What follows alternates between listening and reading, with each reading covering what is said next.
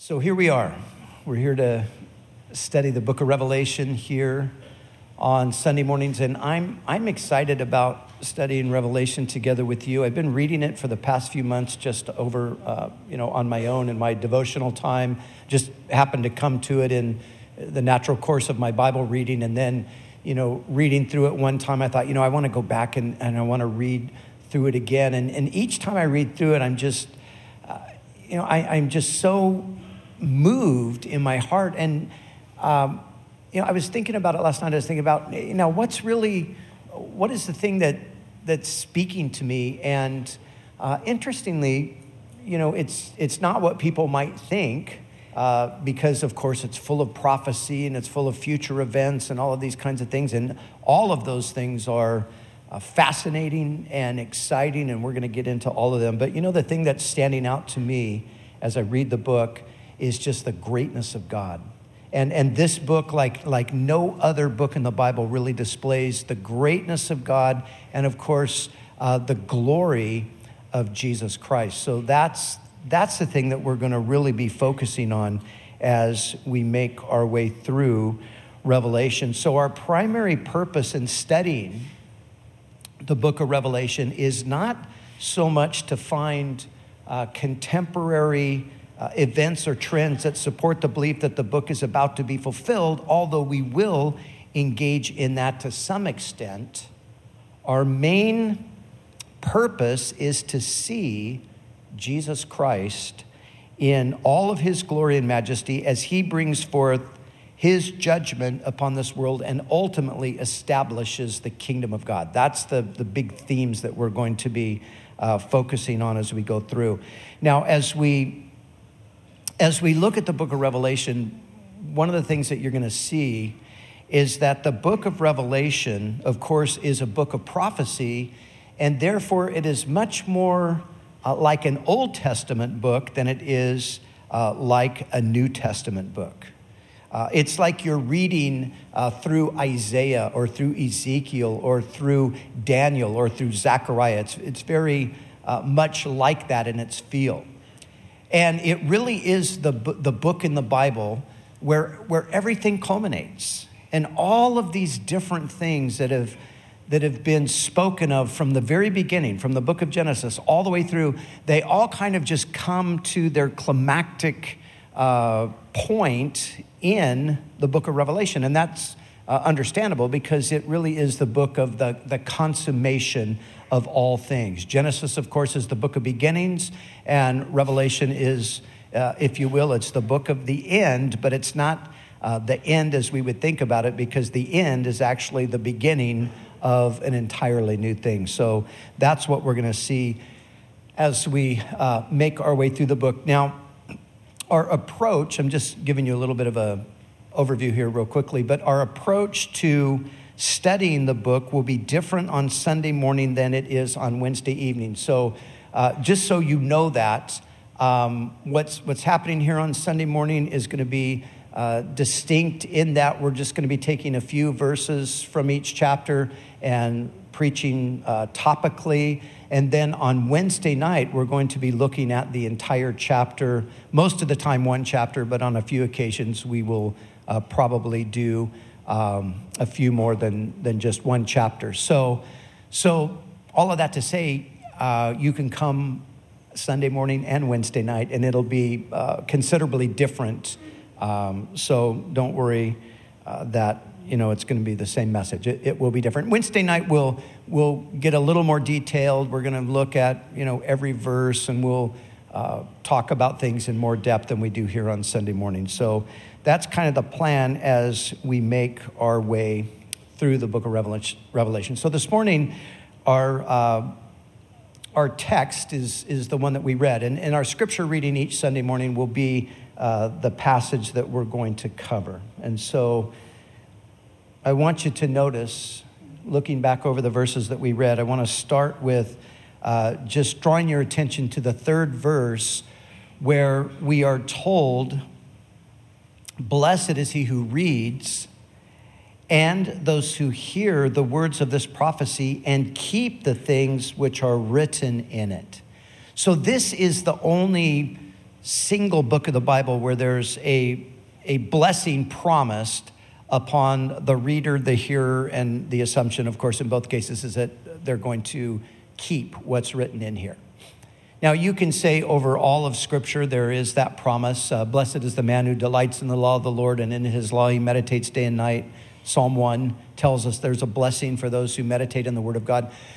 But this is the only single book that pronounces a blessing upon those who, um, who read it and those who hear it. And the reason there's a distinction between reading and hearing here is because in the early days of the church, they, they didn't have individual copies of the scripture like we do today. Today, of course, thank God, we've got every one of us have a Bible or 10. And uh, back in those days, I'm thinking of the 10 Bibles I have on my desk. Uh, but back in those days, not everybody had their own copy of the scriptures. So they would gather together congregationally and the scriptures would be read by a reader, and then, of course, there would be the, the congregation that would be listening. So uh, the blessing is pronounced upon uh, both those who read, and some translations add the word aloud, they read it aloud, and then also upon those who hear it. And I, I promise you that that is indeed going to be the case. And I want to encourage you um, to do your best to try to to be engaged with both Sunday morning and Wednesday night, but also I want to encourage you to read through uh, the book of Revelation uh, throughout our time of studying it together. I, I, don't think you can actually read it enough. You just, you know, as we are going over it over the next few months and you make your way personally through it, there's the guaranteed blessing that will come um, as a result of that, according to what the text itself tells us. Now, this is the revelation of Jesus Christ, as we read here in verse 1, which God gave him to show his servants things which must shortly take place, and he sent and signified it by his angel to his servant John. And then, as uh, we look at verse 4, John to the seven churches which are in Asia. So, John is the human instrument through which the the book was, was brought to uh, the church. And this is the John that we read about in the Gospels, who was the son of Zebedee. He was the brother of James. He was the close friend of Peter and Andrew. And he was a part of that initial group of young men who uh, began to follow Jesus.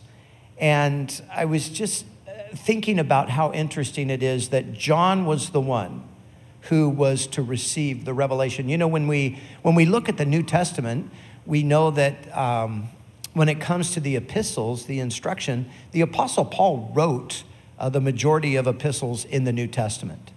Uh, the Apostle uh, John, of course, wrote the Gospel of John, and then he wrote three uh, small letters First John, Second John, Third John. But then he is the one who's given the, uh, the commission to write this revelation down.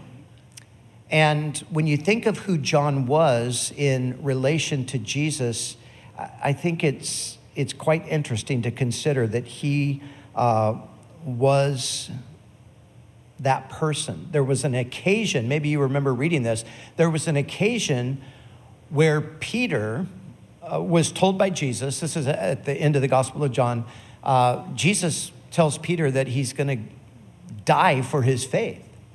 And Peter, John is in the vicinity, uh, Peter sort of points toward John and says to Jesus, Well, what about him? And Jesus said this He says, What is it to you if if um, he remain until I come. That's, that's really not your business, he says. He says, You follow me. But it's interesting that, that Jesus said that. Now, some people interpreted, John tells us this in his gospel, some people interpreted from that that John was not going to die. He was going to live on until he saw the coming of the Lord. But John makes it clear that that's not what Jesus said. He just said, What if uh, he remains until I come? What is that to you? But it's interesting that John, in a sense, did not die till he saw the coming of the Lord, because that's what he saw in this vision here in the book of Revelation.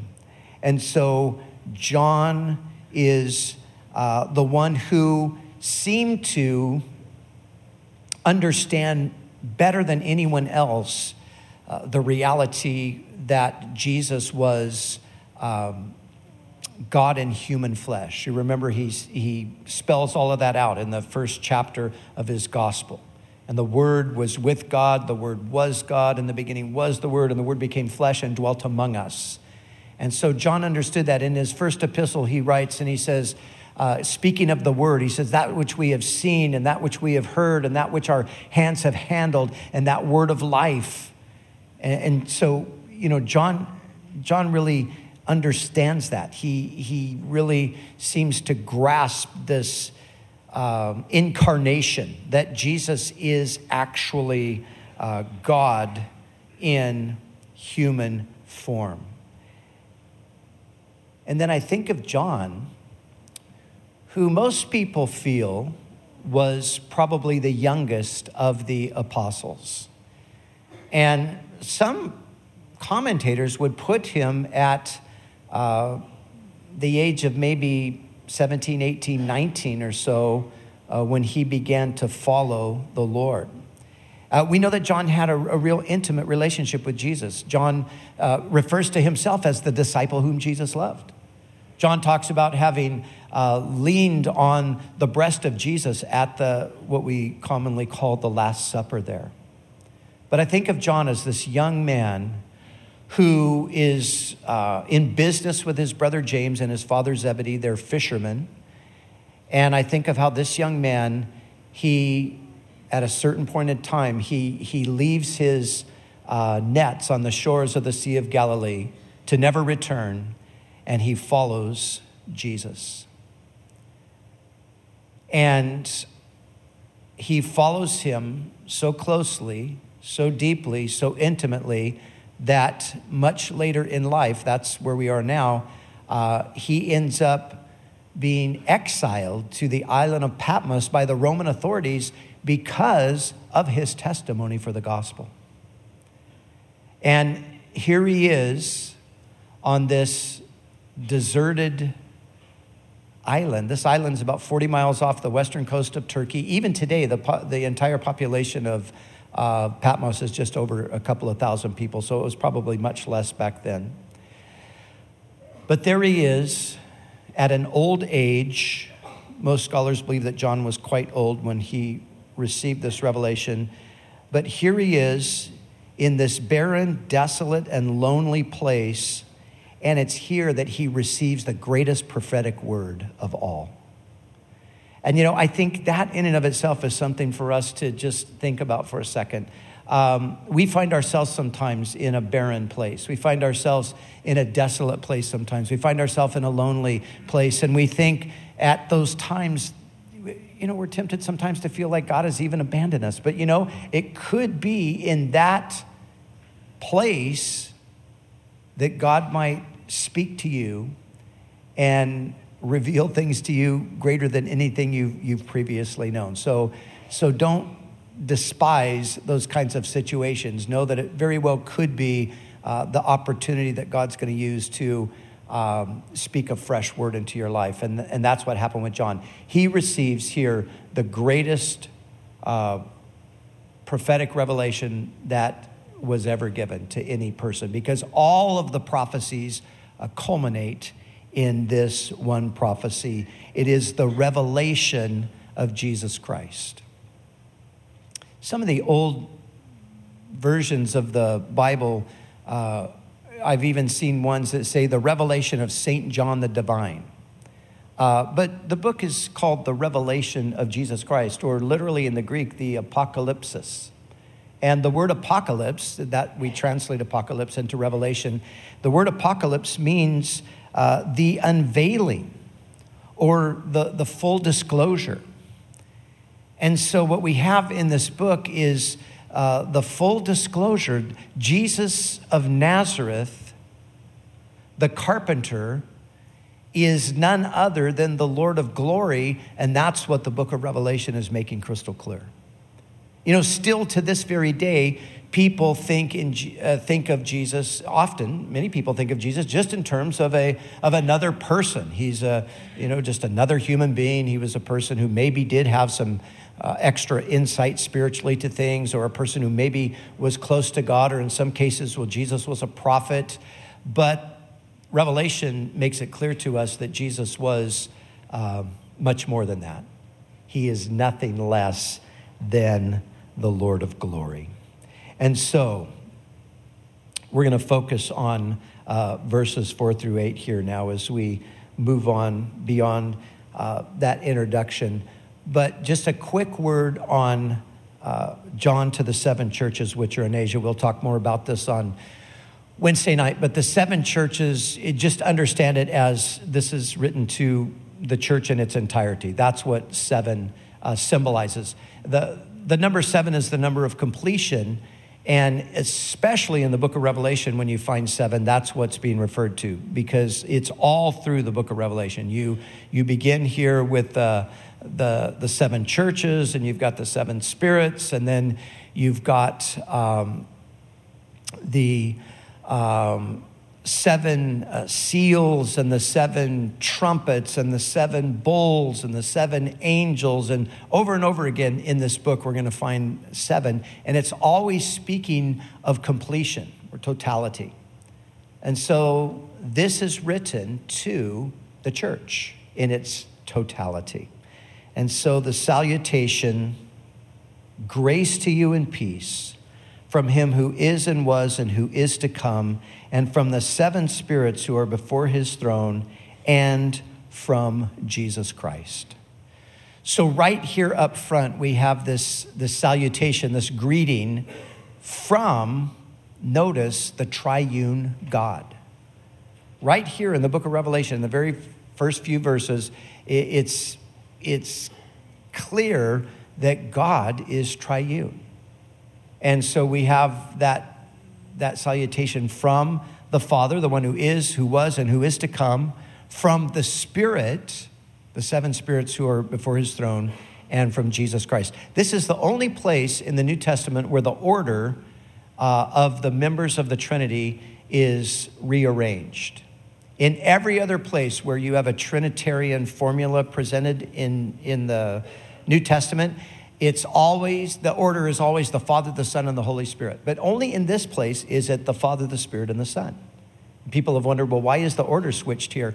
And I think the order is switched here because the emphasis here is on the humanity of the Son and on the fact that He is the one who is crowned as the king over all things. So I think it's just simply because of that that the order is changed. But just a couple of quick words on the way uh, both the Father and uh, the Spirit are described. So the Father is described here as the one who is, who was, and who is to come, or was and is and is to come.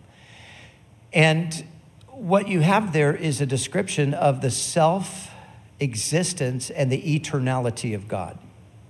This is the only place also in the New Testament where you find God being described in this way. And it harkens back to the way God spoke of himself when he revealed himself all the way back to the patriarchs and specifically to Moses in Exodus chapter 3. Maybe you remember the story Moses comes upon this bush that's burning and he realizes that it's the Lord. And God speaks to him Take off your shoes from your feet. This is holy ground, and so forth. And God commissions Moses, you know, to go to Pharaoh and to deliver the people of Israel from their captivity. And Moses says, Who do I, okay, when I go, who do I say sent me? And the Lord said, Say that I am hath sent you. And the Hebrew word I am there is I am the one who was and is and is to come. So here in the book of Revelation, we're seeing how all of all of the revelation from Genesis all the way through, it's all tied together. So God is here presenting himself in the same fashion that he revealed himself to Moses, the one who was and is and is to come. And then the seven spirits. So again, the number of seven is completion. So here the idea is the, the fullness of the Spirit. And uh, again, when we look more in depth at the chapter on Wednesday night, we'll talk about uh, why, why the seven, what, what, what that means, and show a, a corresponding uh, passage in Isaiah that gives a, a little bit of insight into what's being talked about here. But then, thirdly, the salutation is from Jesus Christ, the God man. And then he's described as the faithful witness, the firstborn from the dead, and the ruler over the kings of the earth. And so these are the things that I really want to focus on, as well as a few others. First of all, Jesus is spoken of here as the faithful witness. The faithful witness. Jesus is the faithful representation of God. He's the faithful witness. He showed us perfectly, exactly who God is. And the New Testament states that many times over. Jesus himself declared that.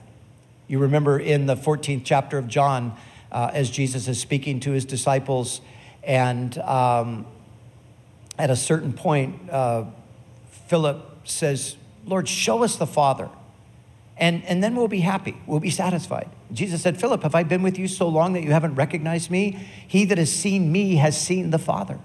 How can you say, Show us the Father? Do you not know that the Father is in me and I am in him? So Jesus himself declared that he was, if, if you see him, you've seen the Father.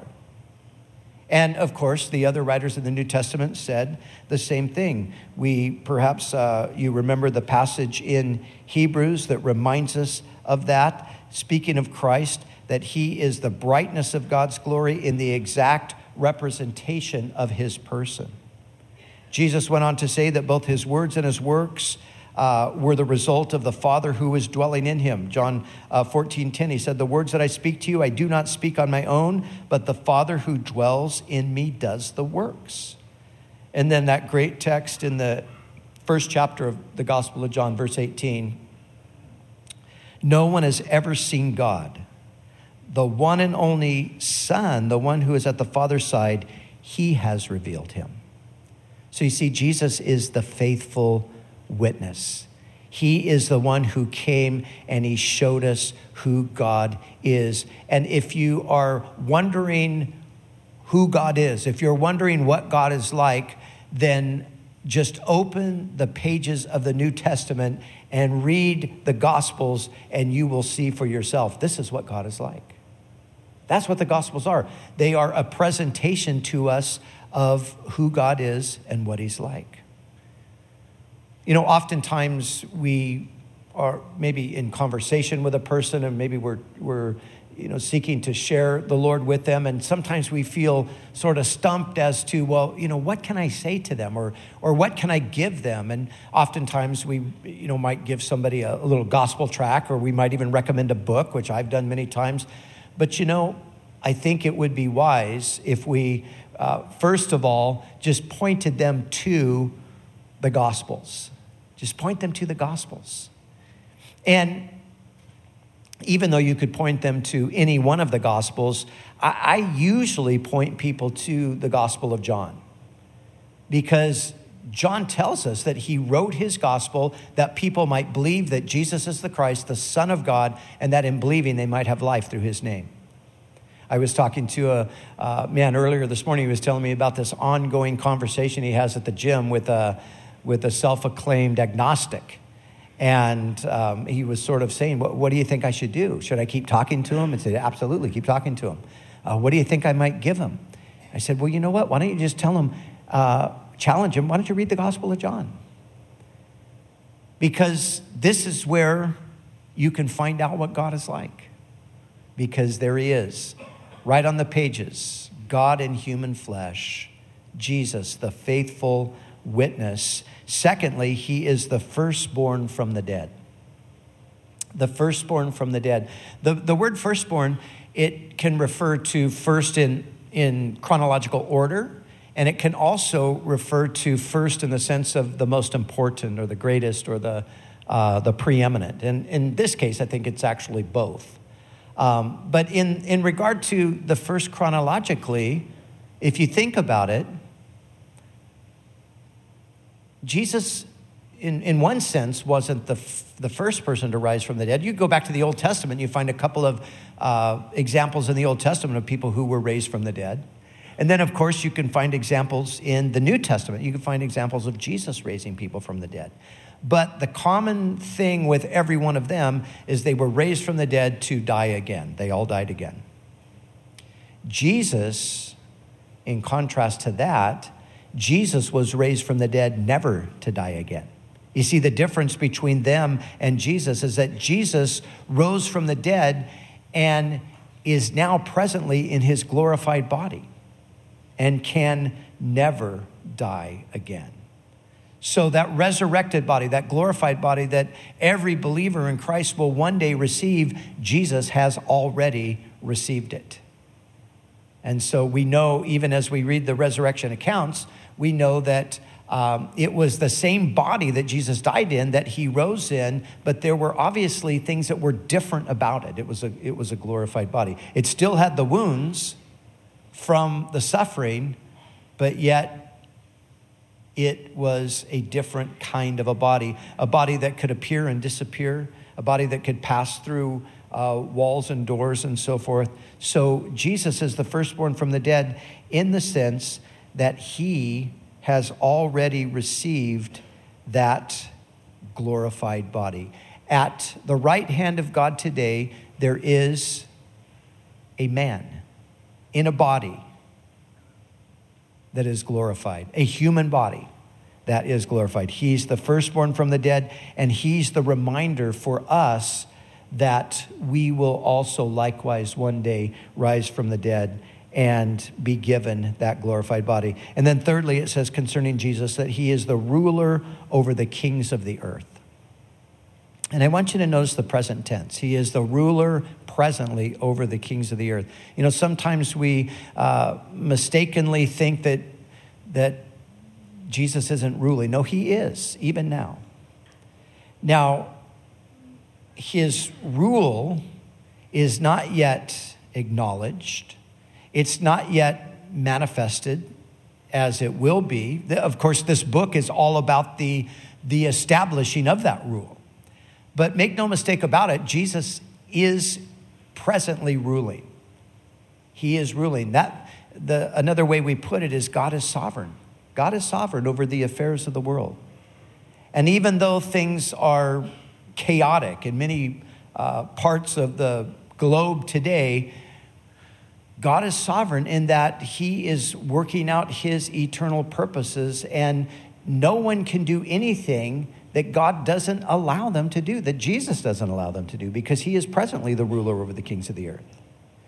In the days that John wrote this, uh, many people believe it was during the reign of Domitian. Domitian uh, was intensely persecuting Christians. That's probably why John ended up on the island of Patmos. Uh, but it appeared to most people that Domitian was the, the ruler over the earth. But no, the reality was Jesus was ruling then. And every period since then, it's all been the same. The Lord is sovereign. And if you really take a close look at history, uh, guess what? Things are going exactly the direction God said they would go. And we see that. And we will see that more clearly as we go through the book. So he is the ruler over the kings of the earth presently. But of course, this book is taking us out to the time and the place when that becomes a universal reality when everybody sees that to be the case. And Paul wrote about that in Philippians when he spoke of Jesus as the one who humbled himself, who, although he was in the form of God, did not consider it uh, something to be held on to, to uh, hold on to that equality with God, but he humbled himself. He became of no reputation. He took upon himself the form of a servant and being found in the likeness of men. Um, he humbled himself to the point of, of death, and not just death, but even the death of the cross. And because of this, Paul says, Therefore, God has also highly exalted him and given him the name that is above every name, that at the name of Jesus every knee should bow, every tongue should confess that Jesus Christ is Lord to the glory of God the Father. The book of Revelation is all about that reality coming to uh, the entire universe. Jesus being made uh, publicly, if you will, uh, to be seen as the ruler over the kings of the earth. So John states this concerning Jesus, and then he breaks into a word of praise to him who loved us and washed us from our sins in his own blood and has made us kings and priests to his God and Father. To him be glory and dominion forever and ever. Amen. So, as, as John thinks about God the Father, the one who is and was and is to come, as he thinks about the fullness of the Spirit, as he thinks about Jesus, the faithful witness, the firstborn from the dead, as he uh, thinks on him as the ruler of, over the kings of the earth, he, he then uh, he marvels and he bursts forth in praise that this God loves us. How do we know he loves us? Him who loved us and washed us from our sins in his own blood. That's how we know God loves us, because he washed us from our sins. And there's a debate among scholars as to whether uh, he, he loved past tense or loves present tense. And the truth is, both. It's both, right? He loved us and his great demonstration of love was the cross, washed us from our sins in his own blood. But of course, he loves us today. He didn't just love us back then, he loves us today. Never underestimate uh, the power of just that truth that God loves you, that Jesus loves you.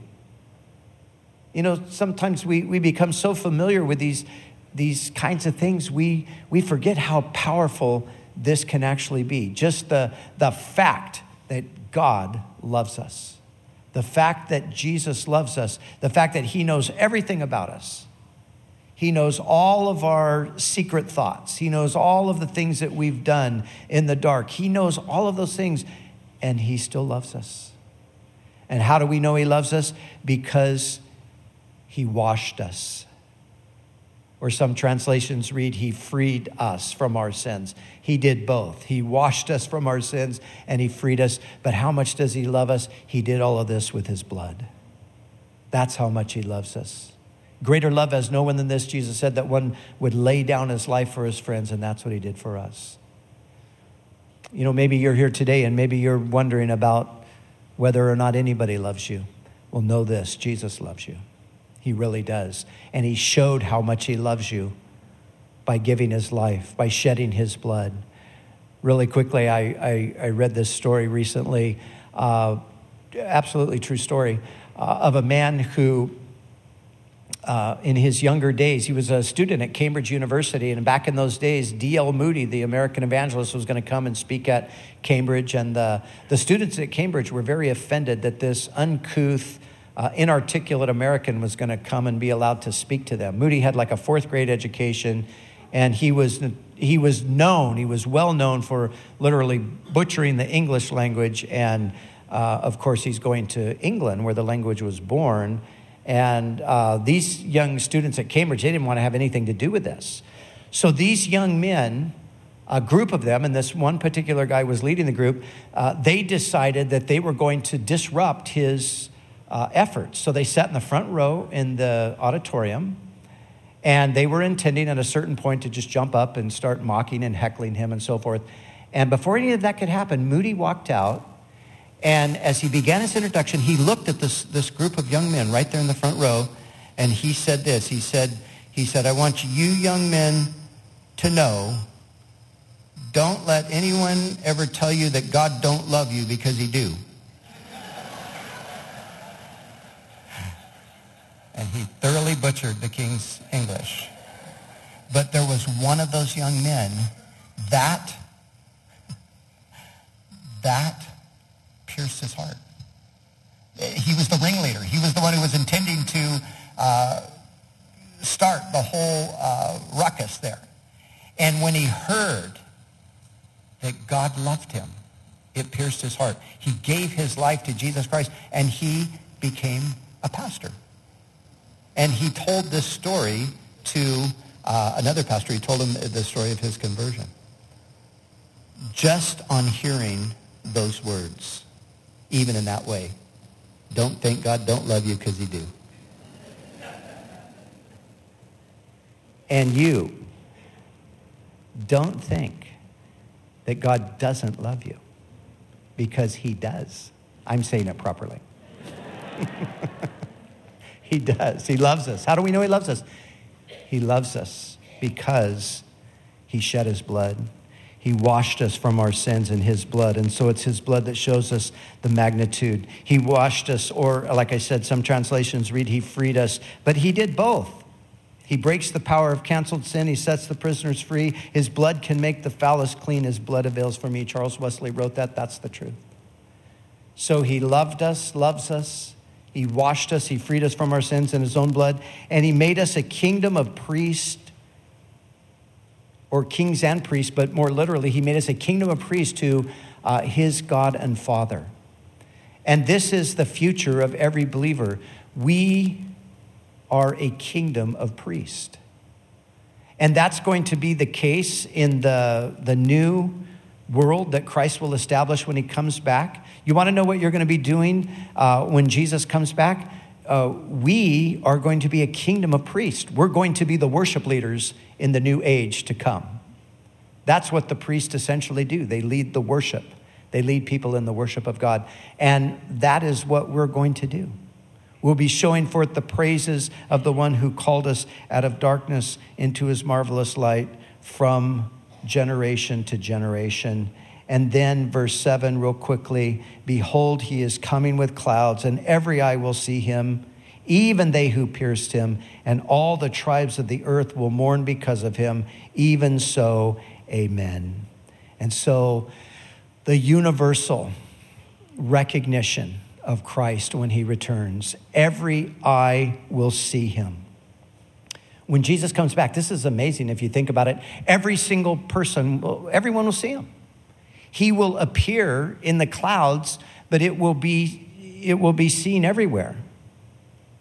And simultaneously, he will be uh, in the north and in the south and in the east and in the west. And there, there won't be a single place on earth where Jesus is not seen when he returns. Every eye will see him, even those who pierced him. And I think here the specific references to the nation of Israel. Uh, they were the ones really who pierced him. They were the ones who turned him over to the Romans to crucify him. And this is what the prophet Zechariah said in the 12th chapter, the 10th verse. Uh, God speaking through the prophet, he said, They will look upon me whom they have pierced and they will mourn for him as one mourns for his only son. And so uh, the, John is really just echoing that very thing right there. All the tribes of the earth will mourn. So Israel will mourn over the fact that they have rejected for all of these centuries their Messiah.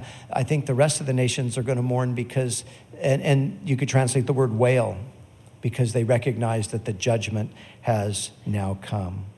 But let me just read to you real quickly in closing what uh, one person wrote about this. He said, Behold, he is coming. Here is the great fact unequivocally stated Christ has not gone to heaven to stay there, he will return again. Few believe this, and still fewer lay it to heart. Many sneer at the very idea and would fain laugh down the people who are so simple as to entertain it. But it is nevertheless the immutable truth of God predicted by all his prophets, promised by Christ himself, confirmed by the testimony of angels, proclaimed by all the apostles, believed by all the early Christians, acknowledged in all the church creeds, sung of in all the church hymn books, prayed about in all the church liturgies, and entering so essentially into the very life and substance of Christianity that without it there is no Christianity, except a few maimed and mutilated relics too powerless to be worth the trouble or expense of preservation. That religion which does not look for a returning Savior or locate its highest hopes and triumphs in the judgment scenes for which the Son of Man must appear is not the religion of this book and, was, and is without authority to promise salvation to its devotees. Murmur at it, dispute it, despise it, mock it, put it aside, hate it, and hide from it as men may. It is a great fundamental article of the gospel that the same blessed Lord who ascended from Mount Olivet and is now at the right hand of God the Father Almighty shall come from thence to judge the living and the dead and to stand again on the very summit from which he went up. This is true as Christ himself is true. That's powerful. That's the reality. Every eye shall see him, even they who pierced him. And all of the peoples of the earth shall mourn. And then the final word in the opening salutation, the Lord, it's like the Lord Jesus himself breaks in here. I am the Alpha, the Omega, the beginning and the end, says the Lord. And I want you to notice this who is and was and who is to come, the Almighty. Jesus here clearly identifies himself as the eternal God. He is just like the Father, the one who was and is and is to come, so he is as well. He is the Almighty. And so, the one who is the Almighty, the one who is the Alpha and the Omega, the first and the last letters of the alphabet, the one that everything started with and the one everything will end with. That is the one who loves us and who washed us from our sins in his blood. And thank God that he's coming back and he's going to set up a kingdom. And thank God that we are part of it and that anyone that chooses to be part of it can be by simply having their sins forgiven by their faith in him. God, help us all to do that. Lord, we thank you for these amazing truths. We thank you for this great book of Revelation. And Lord, we're excited about what you have for us in this book. And today, as we've just begun to open it, and as we've begun to see the unveiling of your glory, Lord, may you just guide us through it. And may it speak loud and clear into our lives personally and into our life as a congregation in the weeks and in the months to come. And Lord, I just pray this morning if there's a single soul with us that is yet to be washed or freed from their sins through your blood, Lord, that they would embrace you today, that they would bow the knee today and confess that you are Lord. We know that one day everyone will do that. And only those who do it now receive the benefit of the blessing. So work to that end, we pray. We thank you. Amen.